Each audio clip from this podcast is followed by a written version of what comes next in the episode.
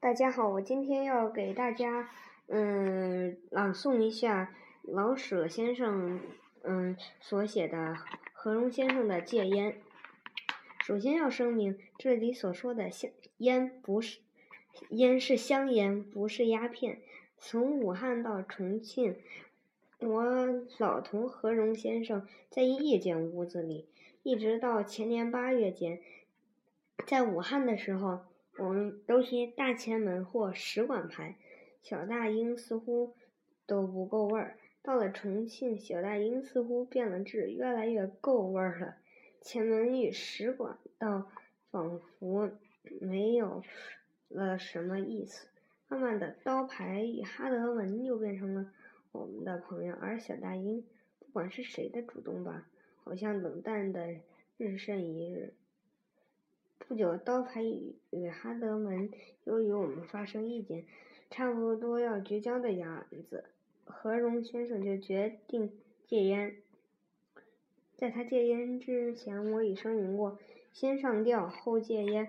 本来嘛，弃妇破难的流亡在外，吃不敢进大三元，喝嘛，也不过是清一色。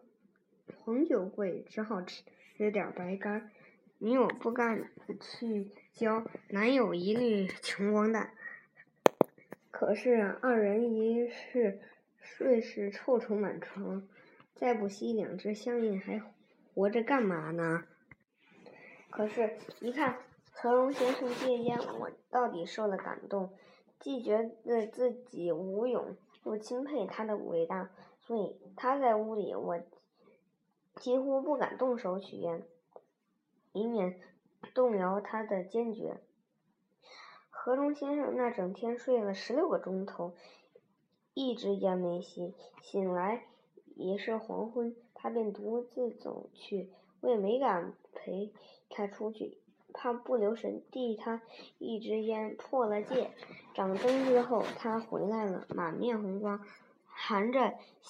笑的从口袋中掏出一包土产卷烟来，你尝尝这个。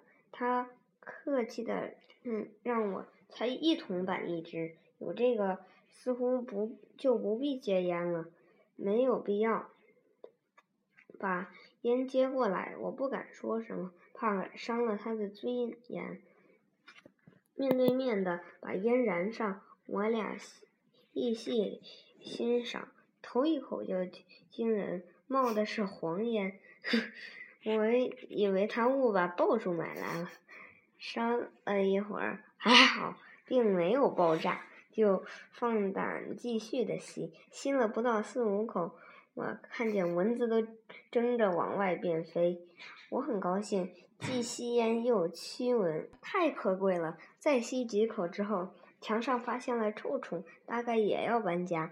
我太高兴了，吸到了半支。何荣先生与我也跑出去了。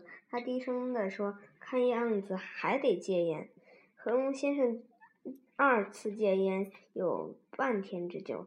当天下午，他买来了烟斗与烟叶，几毛钱的烟叶够吃三四天的。何何必一定戒烟呢？他说。吸了几天烟斗，他发现一不便携带，二不用力抽不到，用力烟油射在舌头上，三肺阳火，四需天天收拾，麻烦。由此四弊，他就戒了斗烟，又吸上香烟了。